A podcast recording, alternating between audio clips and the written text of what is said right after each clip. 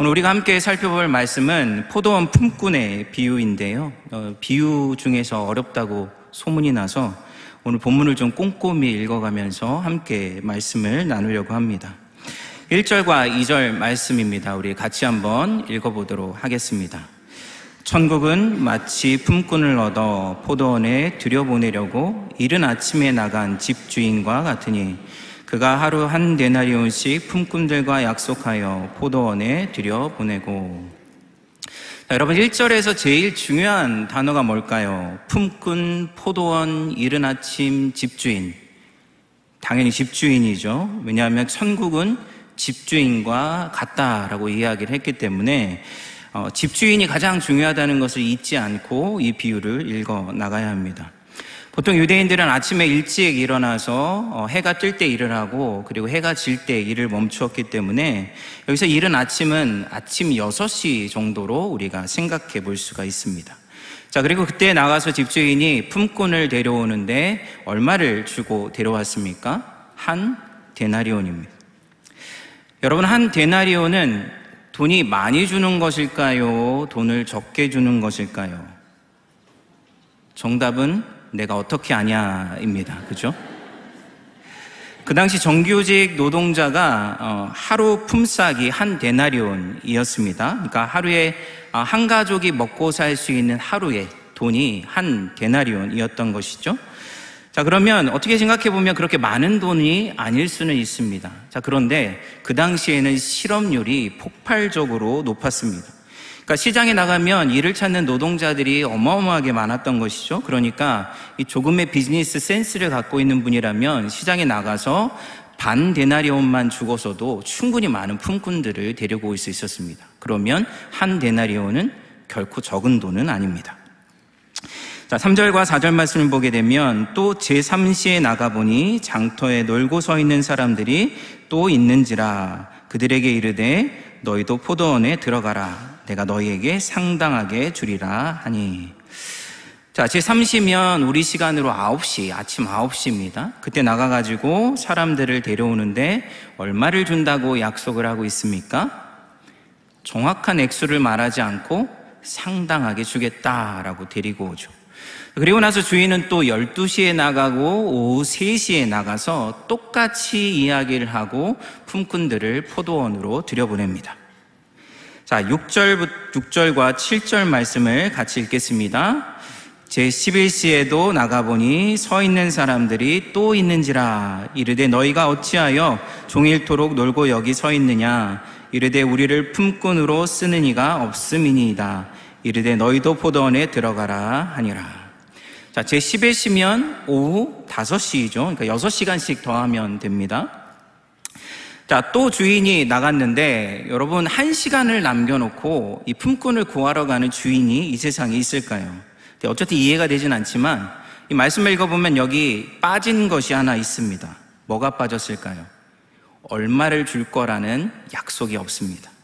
사실 일꾼들의 입장에서 보면 어, 하루 종일 지금 공을 치고 있는데 뭐 조금이라도 가서 일을 해서 돈을 벌 수 있다면 너무나 좋은 것이겠죠. 그래서 아마 어, 너무 기뻐하며 감사하며 포도원으로 들어갔을 것입니다. 자, 이제 비유의 핵심에 이르게 됩니다. 우리 8절, 9절을 같이 읽겠습니다. 저물매 포도원 주인이 청지기에게 이르되 품꾼들을 불러 나중 운자로부터 시작하여 먼저 운자같이 삭을 주라 하니 제 11시에 온 자들이 와서 한 데나리온씩 바꿔내. 여러분 여기서 이상한 점을 발견하셨습니까? 자, 보통은 먼저 온 사람부터 돈을 줘서 맨 마지막에 온 사람을 제일 마지막에 돈을 줘야 하는 것이죠. 자, 그런데 여기서는 정반대로 제일 늦게 온 사람부터 돈을 주고 있습니다. 제일 늦게 온 사람이 얼마를 받았습니까? 한 데나리온을 받았죠. 아마 돈을 받는 순간, 어, 이게 무슨 일이야? 이렇게 많은 돈을 받아도 되나? 라고 몇 번이나 혹시 잘못 준 거 아니냐고 물어봤을지도 모릅니다. 한 시간밖에 일하지 않았는데 이 정규직 노동자로 하루 종일 일해야 받을 수 있는 이 품삯을 받게 되었으니까 얼마나 큰 감동과 은혜를 받게 되었을까요? 자, 그런데 문제는 지금부터입니다. 자, 오후 5시에 온 사람이 한 데나리온을 받았는데 그것을 모두가 받습니다. 자, 그러면 제일 먼저 온 일꾼은 어떤 기대감을 갖게 될까요? 당연히 더 많이 받게 될 것이라는 기대감을 가지게 되겠죠? 우리 10절과 12절까지 말씀입니다. 같이 읽겠습니다. 먼저 온 자들이 와서 더 받을 줄 알았는데 그들도 한 데나리온씩 받은지라 받은 후 집주인을 원망하여 이르되 나중은 이 사람들은 한 시간밖에 일하지 아니하였거늘 그들을 종일 수고하고 더위를 견딘 우리와 같게 하였나이다.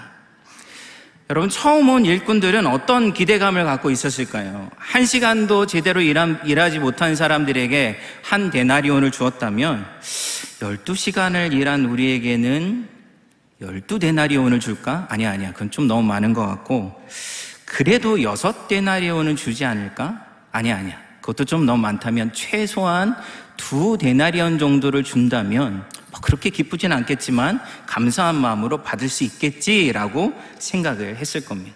자, 그런데 한 데나리온을 받는 순간 너무나 황당한 거죠. 아니, 이 말이 됩니까? 주인의 대답은 더 황당하게 만듭니다. 13절, 14절입니다. 같이 읽겠습니다. 주인이 그 중에 한 사람에게 대답하여 이르되 친구여 내가 내게 잘못한 것이 없노라 내가 나와 한 데나리온의 약속을 하지 아니하였느냐 내 것이나 가지고 가라 나중에 온 이 사람에게 너와 같이 주는 것이 내 뜻이니라 여러분 주인의 말을 곱씹고 곱씹어 보면 참 섭섭합니다 주인의 말이 틀린 것은 아니죠. 원래 계약할 때 한 데나리온을 받기로 했으니까 법적으로는 아무런 하자가 없습니다. 근데 문제는 그게 아니죠. 아니, 어떻게 다섯 시에 온 사람들과 비교를 했을 때 어떻게 똑같이 줄 수 있느냐? 문제는 이것이죠. 자기는 12시간 동안 하루에 뜨거운 태양과 어려움 가운데서 열심히 일을 했는데, 1시간 동안 일을 했는지 안 했는지도 모르는 저 사람들과 똑같이 대우를 할 수 있다는 것이 말이 안 되는 것이죠. 이것을 요즘 말로 하면 킹 받는다라고 표현할 수가 있습니다. 아니, 게다가 정당하게 불평을 하고 있는 이 모습을 보면서 주인은 더 열받게 만들고 있는 것이죠.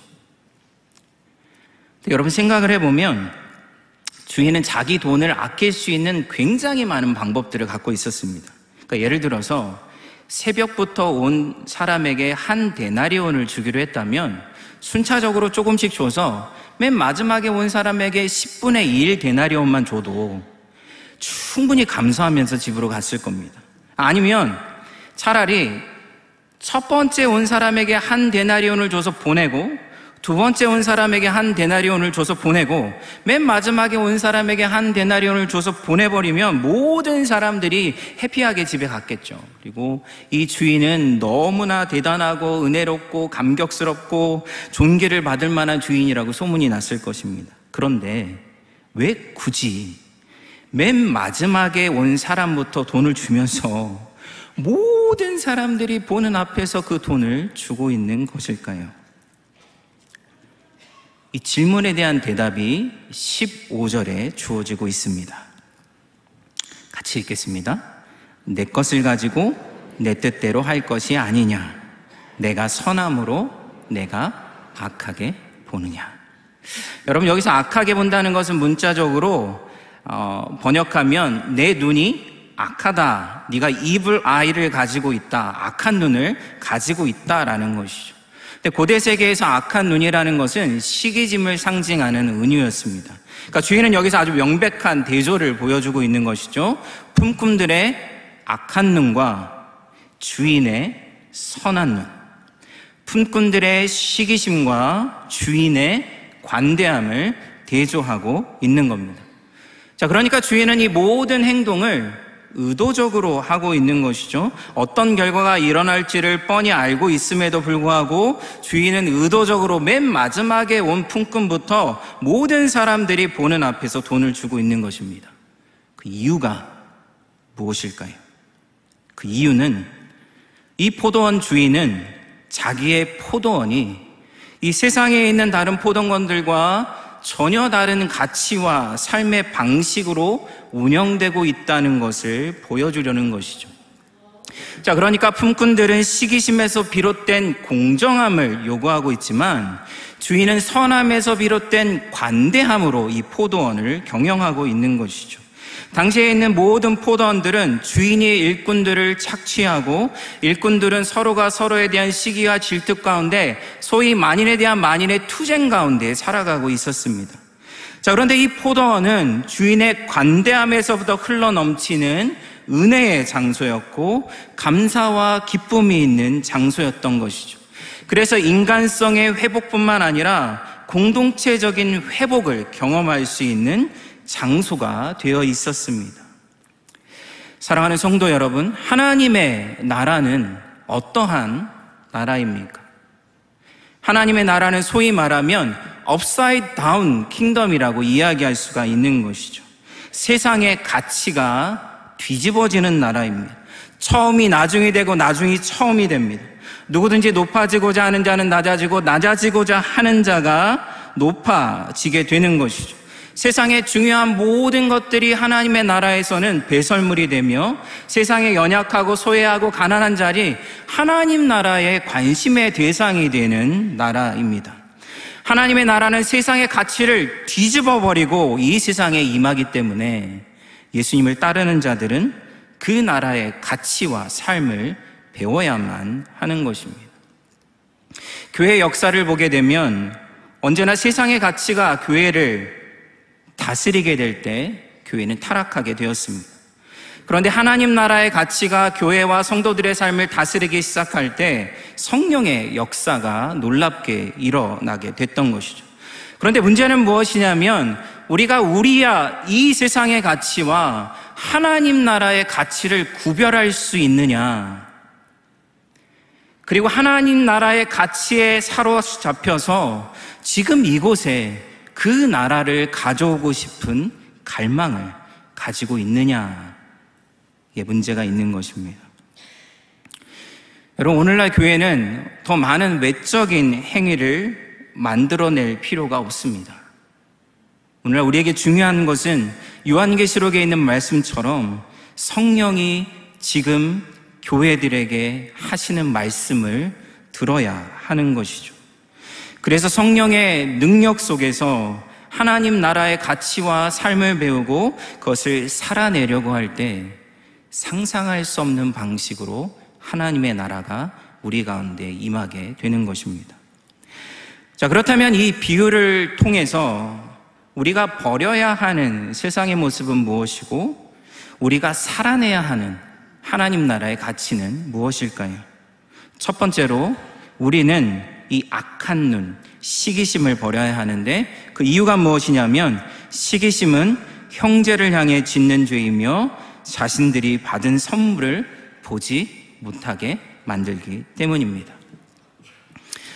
여러분 시기심 하면 어떤 속담이 떠오르십니까? 어, 사촌이 땅을 사면 배가 아프다. 또 다른 아주 큰 중요한 속담이 하나 있습니다. 그 속담은 시기는 산 개미 똥구멍이다라는 속담이 있습니다. 어, 믿지 못하는 눈빛으로 저를 쳐다보시는 것 같은데 여러분 구글링을 해보시면 여러분 이 속담이 있다는 것을 발견하실 수 있습니다. 왜냐하면 이 불개미 같이 무는 개미들이 있는데 그런 개미에 물리게 되면 아주 따갑고 가렵고 힘들기 때문에 시기가 마치 마음속에 개미가 무는 것처럼 우리의 마음을 힘들고 불편하고 괴롭게 한다라는 뜻을 갖고 있는 것이죠. 여러분 시기를 잘 시기가 무엇인지를 잘 알게 해주는 그림이 하나 있습니다. 그림을 좀 보여주시면 이 히에로니모스 아, 히에로니무스 보시라는 사람이 일곱 가지 돼지에 대해서 그림 그림 가운데 이 시기에 대한 부분만을 어, 어, 보여주고 있습니다.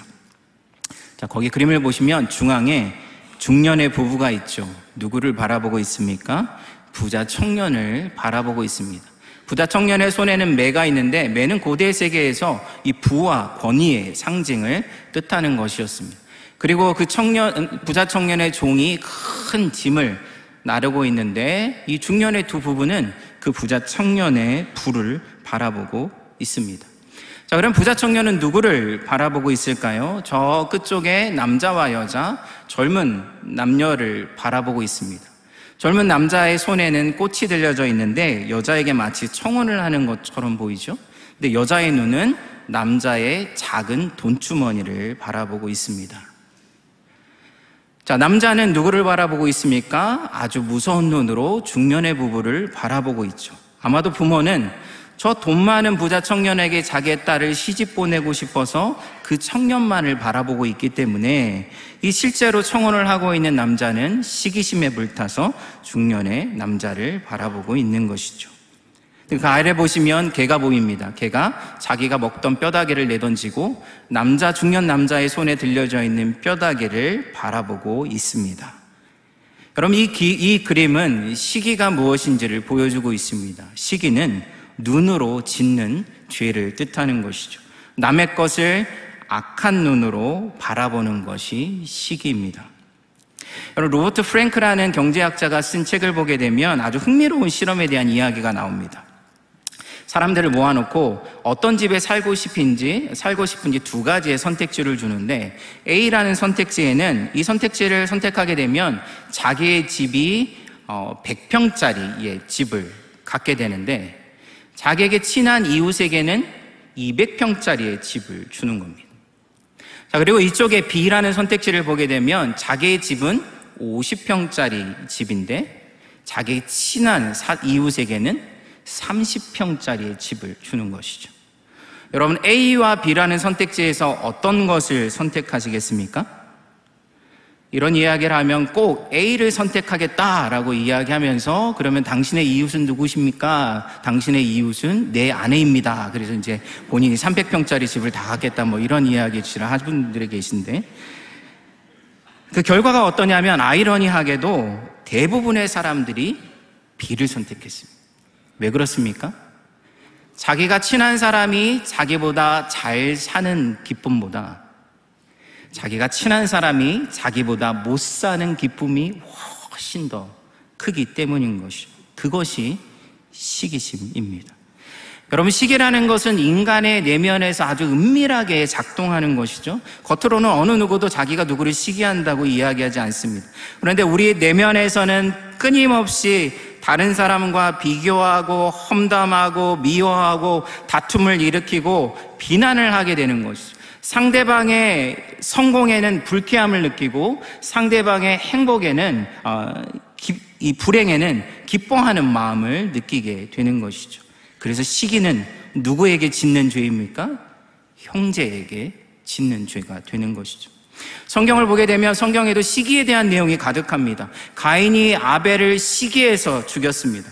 아벨이 잘못한 것은 하나도 없습니다. 하나님의 제사를 받으실 때 가인의 제사는 받지 않고 아벨의 제사를 받았는데 가인은 아벨의 성공을 시기해서 아벨을 죽인 것이죠.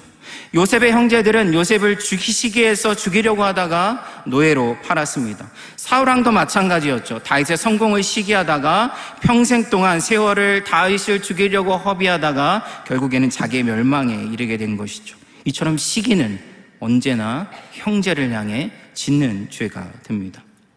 오늘 비유를 보게 되면 주인은 일부러 마지막에 온 일꾼부터 돈을 주고 있습니다. 처음 온 일꾼들은 마지막에 온 일꾼들에게 돈을 주인이 건네주는 모습을 보고 있습니다. 그리고 자기가 비교하기 시작했죠. 그리고 자기가 한 데나리온을 받게 되었을 때 마지막에 온 일꾼들을 향하여서 시기했고 주인을 향해 원망하며 불평했던 것이죠. 여러분 사실 마지막에 온 이 일꾼들은 게을러서 놀다가 늦게 온 것이 아닙니다. 이들은 새벽부터 나가서 이를 구하려고 했습니다. 어쩌면 불편한 몸이어서 그랬을 수도 있고 여자나 노인이어서 그랬을 수도 있습니다. 근데 그 사람들은 돈을 벌어야 하루가 가족들과 먹고 살 수 있는 양식을 살 수가 있는데 하루 종일 일을 하지 못해서 모든 정말 실망과 낙심 가운데 있어야 했던 것이죠. 그런데 주인이 한 데나리온을 건네준다면 그 모습을 보았다면 처음 온 일꾼들도 똑같이 주인의 선함에 감동을 받아서 주인을 칭찬해야 하지 않았을까요? 그런데 처음 온 일꾼들은 시기를 했습니다. 그래서 주인의 선하심을 볼 수가 없었습니다. 주인을 향한 분노와 불평은 주인이 세워놓은 포도원의 가치와 질서를 반대하는 것이었습니다. 게다가 이들은 시기에 눈이 가려져서 자기들도 주님의 은혜로 일자리를 얻었고 자기들도 주님의 은혜로 돈을 벌게 되었다는 그 사실조차 잊어버리고 있었던 것이죠. 그리고 자기들이 일하고 있는 포도원이 이 세상 어디에서도 경험할 수 없는 은혜와 기쁨의 장소라는 것을 놓쳐버리고 만 것입니다. 사랑하는 성도 여러분, 우리가 살아가는 이 세상은 시기심으로 가득합니다. 우리가 보는 광고나 드라마나 모든 환경들을 그 환경들을 움직이는 힘은 시기심에서부터 시작되는 것이죠. 더 좋은 차, 더 좋은 집, 더 좋은 환경, 이것들을 향한 끊임없는 욕구를 만들어내고 우리는 우리보다 더 잘 되는 사람들을 향한 시기심이 뱀처럼 우리의 영혼들을 스며들게 하고 있습니다. 여러분, 우리가 왜 그렇게 감사하기가 어려울까요? 왜 우리는 매일매일 부어주시는 하나님의 은혜로 살기가 힘들다고 말하는 것일까요? 이 세대의 문화와 삶의 방식들이 끊임없이 비교하고 시기하고 불만족하게 만들기 때문은 아닐까요? 여러분, 이 시대를 살아가는 모든 사람들은 어느 누구도 시기심으로부터 자유로운 사람들은 없습니다. 근데 무엇보다 더 큰 문제는 시기심은 가까운 사람들을 향해 더 파괴적이라는 것이죠. 자기랑 상관없는 연예인이나 유명인이나 부자들은 우리가 시기할 수는 있어도 그냥 우리의 마음, 마음에 품는 생각에 지나지 않습니다. 근데 시기가 가까운 사람에게 나타날 때, 가족이나 공동체나 직장 안에서 나타날 때는 그게 파괴적인 힘을 갖게 되는 것입니다. 여러분, 게다가 더 큰 문제는 시기심을 가지고 시기심 가운데 살아간다면 우리는 절대로 서로를 위해서 기도해 줄 수가 없는 것이죠. 이것은 영적으로 치명적인 상태에 놓이게 되는 것입니다. 시기는 하나님의 나라에 합당하지 않습니다. 시기는 우리의 눈을 가려서 하나님이 주신 선물들도 우리에게 주신 사람들도 하나님이 다스리시는 세상도 볼 수 없게 만드는 것이죠. 그래서 우리는 이 시기심이 우리의 영혼과 삶을 다스리고 움직이지 않도록 늘 영적으로 분별해 내는 것이 필요합니다. 자, 그렇다면 두 번째로 우리가 시기에 대해서는 늘 분별하고 주의해야 한다면 그렇다면 우리가 살아내야 하는 하나님 나라의 가치는 무엇일까요? 그것은 하나님의 관대하심입니다. 그 이유는 무엇이냐면 천국은 관대하게 베푸시는 하나님이 주인 되시는 나라이기 때문입니다. 자, 이 비유에 나오는 포도원의 주인처럼 하나님은 풍성하게 베푸시는 분이십니다. 하나님이 세상을 창조하실 때 창세기의 이야기를 보게 되면 이 땅에 존재하는 모든 피조물들은 하나님이 부어주시는 복을 받고 생명을 피워내게 되었습니다. 이 땅에 존재하는 어떤 것도 하나님의 복을 받지 않은 것이 없습니다. 이 땅에 존재하는 모든 것은 하나님의 생명과 자비와 사랑의 근거에서 존재할 수가 있는 것이죠. 우리가 아이를 낳게 되면 이 관대함이 얼마나 중요한 것인지를 깨닫게 됩니다. 그러니까 어린아이가 태어나면 병원에서 집으로 데려오죠. 그때부터 이제 엄마 아빠의 수고가 시작됩니다. 아이가 두세 시간마다 깨면서 젖을 달라고 하고 그리고 뭐 똥은 얼마나 많이 싸는지 기저귀도 하루 종일 갈아줘야 되고 목욕도 시켜줘야 되고 온갖 정성을 다해서 아이를 돌봐줘야 합니다. 아이를 돌보는 것이 힘들다고 아이를 방치해버리면 아이는 어떻게 됩니까? 아이는 죽게 되죠. 우리가 심심치 않게 듣게 되는 뉴스들을 보게 되면 아이를 키우는 게 귀찮고 힘들어서 아이를 방치했다가 아이가 죽었다는 이야기들을 자주 접하게 됩니다. 아이는 부모가 아이를 키울 때에 아이가 말을 듣든지 안 듣든지 아이가 아무리 상관없 힘들게 하든지 상관없이 아이에게 모든 것을 베풀어 주어야 아이는 살아갈 수가 있습니다. 제가 둘째 아이를 낳아서 얼마 안 됐을 때 이게 기저귀를 갈아주려고 기저귀를 딱 열었는데 아이가 갑자기 오줌을 쭉 싸는 겁니다. 네, 얼굴부터 몸에 쭉 시원하게 오줌을 맞게 되죠. 자, 그래서 어떻게 했을까요? 이런 오줌 같은 경우가 있나 하면서 아이를 이렇게 밀쳐내고 다시는 안 해야지 이렇게 하지 않았습니다. 하, 웃으면서 이 녀석 오줌 한번 시원하게 싸네 이렇게 웃으면서 아이를 계속 돌봐 주었습니다. 여러분 어린 아이들은 너무나 연약하죠. 그래서 부모의 무조건적인 헌신과 배려와 사랑이 없으면 아이들은 살 수가 없습니다.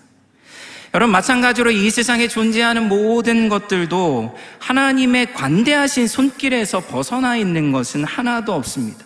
우리가 숨을 쉬며 살아가는 것도 일하고 찬양하고 움직이고 심지어 죄를 지을 수 있는 이 모습을 가진 것조차도 하나님의 은혜인 것이죠. 우리가 살아가는 세상이 지진이나 끊임없는 재단으로 계속해서 우리의 삶이 흔들린다면 여러분 우리가 무엇을 하며 살아갈 수 있을까요? 우리가 살아가는 이 땅에 있는 모든 것, 누리는 모든 것들이 하나님께서 베풀어 주신 선물이라는 것은 너무나 자명한 사실입니다.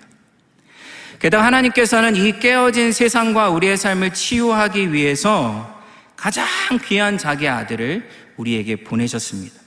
그리고 우리로 그 아들의 자리에 이르게 하는 특권과 은혜를 베풀어 주신 거죠. 여러분 이것은 우리가 듣기 좋으라고 하는 이야기가 아닙니다. 신약 성경에 있는 모든 저자들이 공통적으로 하는 이야기가 무엇입니까? 우리가 하나님의 자녀가 되는 순간 우리는 아들의 영광의 자리에 이르도록 예정되어 있다는 것이죠. 그리고 그 아들이 받게 될 이 세상의 영광과 기업을 우리 또한 상속받게 되었다라고 이야기를 하고 있습니다. 여러분, 어느 날 여러분이 편지를 받았는데 대기업 총수로부터 당신이 지금까지 찾지 못했던 잃어버렸던 자녀다. 이제 기업을 이어받아야 하니까 이제 이 기업에 이어받을 수 있는 상속자의 준비를 해라. 그러면 당장 하고 있는 거 다 때려치고 그 준비를 하지 않겠습니까? 하나님의 자녀가 된다는 것은 하나님의 자녀가 되어야 하는 소명을 받게 되는 것입니다. 에베소서 5장 1절에 있는 말씀을 표준 세번역으로 보게 되면 여러분은 하나님이 사랑하는 자녀들입니다. 그러므로 하나님을 닮으려고 노력하십시오. 하나님은 포도원의 주인과 같이 이 세상을 다스리고 있습니다. 그래서 포도원의 아들들로 부름을 받은 우리는 포도원의 주인과 같이 관대한 사랑과 자비로 이 땅에 그 아버지의 풍성함을 드러내야 하는 그런 소명을 받게 된 것이죠. 그러한 관대한 삶으로의 초청은 이 세상의 시기와 질투와 경쟁으로 서로를 파괴하는 방식으로 작동하는 삶의 방식에서 벗어나서 하나님 나라의 은혜와 사랑과 풍요로움 가운데 살아가는 법을 배우라는 초청인 것입니다. 제가 한 가지 이야기를 하고 설교를 마무리하려고 합니다. 제가 2003년도에 이제 미국의 미시건에 있는 학교로 유학을 처음 떠났습니다. 벌써 20년이 지났는데요. 그때 남아프리카 공화국에서 아주 유명한 데스몬 투투라는 대주교가 어, 강연을 했습니다. 여러분 데스몬 투투라는 주교는 이 남아공에서 가장 큰 인종 간의 그 갈등, 그 갈등을 평화롭게 중재하여서 노벨 평화상을 받은 분이죠. 이 남아공은 오랫동안 알파타이드라는 그 인종차별, 그래서 흑인과 유색인종들이 말할 수 없는 고통을 받았습니다. 세월이 지나고 백인 정권이 무너지고 마침내 최초로 넬슨 만델라가 흑인 첫 대통령이 되었습니다. 그때 남아공은 큰 위기에 처하게 됩니다. 왜냐하면 오랫동안 흑인들은 피해자였기 때문에 가해자가 되기를 원했고 백인들은 그로 인해서 두려움과 공포 가운데 휩싸이게 됩니다. 자, 그래서 데스몬 투투 주교와 넬슨 만델라는 진실과 화해 위원회라는 것을 만들었고 그래서 진실을 밝혀내지만 처벌을 하지 않는 회복적인 정의를 추구하게 됩니다. 그리고 흑인들에게는 우분투라는 마음을 강조하게 됩니다. 우분투. 우분투는 관대한 마음을 뜻하는 것이죠. 폭력과 폭력으로 치닫는 복수의 쇠사슬 그 챗바퀴에서 여러분 복수는 결코 평화를 가져올 수 없습니다. 하나님의 마음을 닮은 마음, 우분투의 그 마음을 가지고 용서와 화해를 추구했던 것이죠. 그래서 남아공은 큰 유혈 충동과 혼란에서 벗어나서 그때까지 경험하지 못했던 평화를 누리게 됩니다. 그 유명한 데스문 투투 주교가 강연을 했기 때문에 어마어마하게 많은 사람들이 몰려서 그 강연을 들었습니다. 그때 그 강연에서 어떤 농부의 이야기를 합니다. 어떤 농부는 닭이 수백 마리가 있었습니다.